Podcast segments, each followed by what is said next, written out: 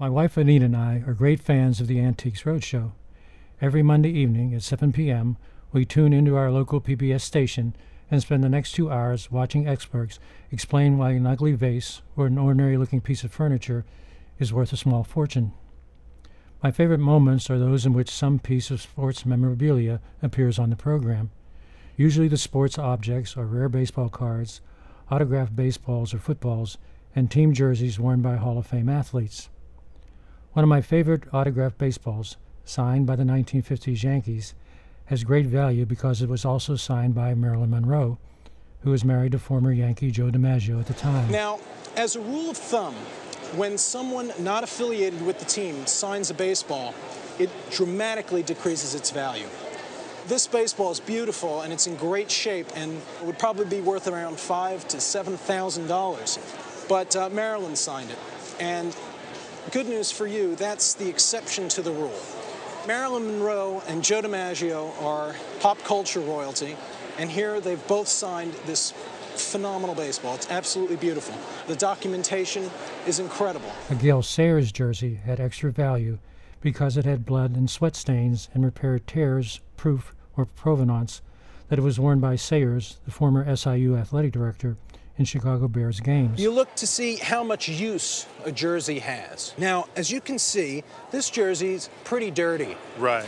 There's a lot of sweat, there's a lot of blood, there's a lot of repairs, team Right. repairs. This jersey's been torn apart. Right. It's been through war, battles, Yeah. more than one. Sure. This jersey's gone through game after game after game. Right. It's not like today where a football player gets a new jersey every game. Both Anita and I love the old toys and always marvel at the value of toys now worth in the thousands we once owned in our childhood. My favorites are the old windups, like the Roy Rogers figure, lasso in hand, atop a rearing Trigger. You wind up the toy, and Roy Rogers' lasso begins to spin. Anita, who had quite a collection of dolls in her childhood, loves antique dolls. Her favorites ranged from the popular Kewpie and Barbie dolls to elaborately dressed and stressed dolls, often made more than a century ago. It's a Kewpie.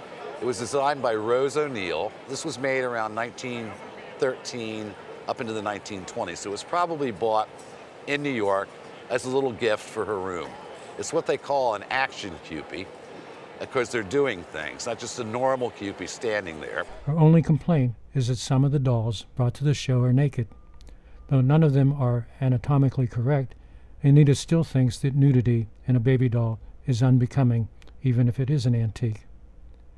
Anita also loves Native American antiques, ranging from blankets and moccasins to sculpture and paintings. These blankets are generally made by the Osage tribe, which are related to the Sioux. Mm-hmm. This is a Sioux variation. The Osage just did this ribbon work, looked slightly different oh. without doing the beadwork. And what oh. really makes this blanket for me is this beadwork. Mm-hmm. Extraordinary sense of color. She hates abstract art and doesn't understand the fuss over Andy Warhol, even though he is a Pittsburgh native. But she thinks the lifelike paintings of members of various tribes are a wonderful representation of Native American culture and history. The other night, when we were watching the Antiques Roadshow, we thought it would be fun to attend the roadshow if it comes back to St. Louis. When Anita asked me what I would bring to the roadshow, I thought about my collection of baseball memorabilia and remembering the importance of provenance, told Anita I'd bring an autographed bat signed by Hall of Famer Bill Mazeroski. Ten years ago, Sally O'Leary, the director of the Pirates Alumni Association, asked me to help Bill Mazeroski's daughter in law Kelly with the children's book that she was writing about her father in law's famous home run that won the 1960 World Series over the New York Yankees. Bill told it to me uh, and relived it like he was a child as well too. This is a book that is written for both the young and the old, uh, old fans of Bill, but the new generation as well. The book, titled Maz, You're Up, tells the story of a young boy who dreams of hitting a home run in a big game. When the boy asks if big dreams ever come true, his grandfather tells him once in a while they do.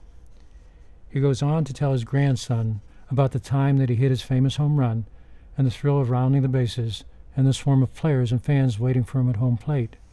That day, the ballpark was a field of dreams, big baseball dreams. Shortly after the book's publication, a package arrived with a Bill Mazeroski autographed bat and a letter inside. The letter, written by Bill Mazeroski's wife, Milene, and signed by both of them, thanked me for helping Kelly.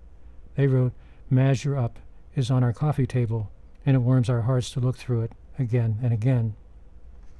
When I asked Anita what she'd bring to the Antiques Roadshow, she said that was easy. She looked around and said that she'd bring the oldest thing in our house. She'd bring me, even though I'm no longer in mint condition. This is Pete Peterson for Reading Baseball.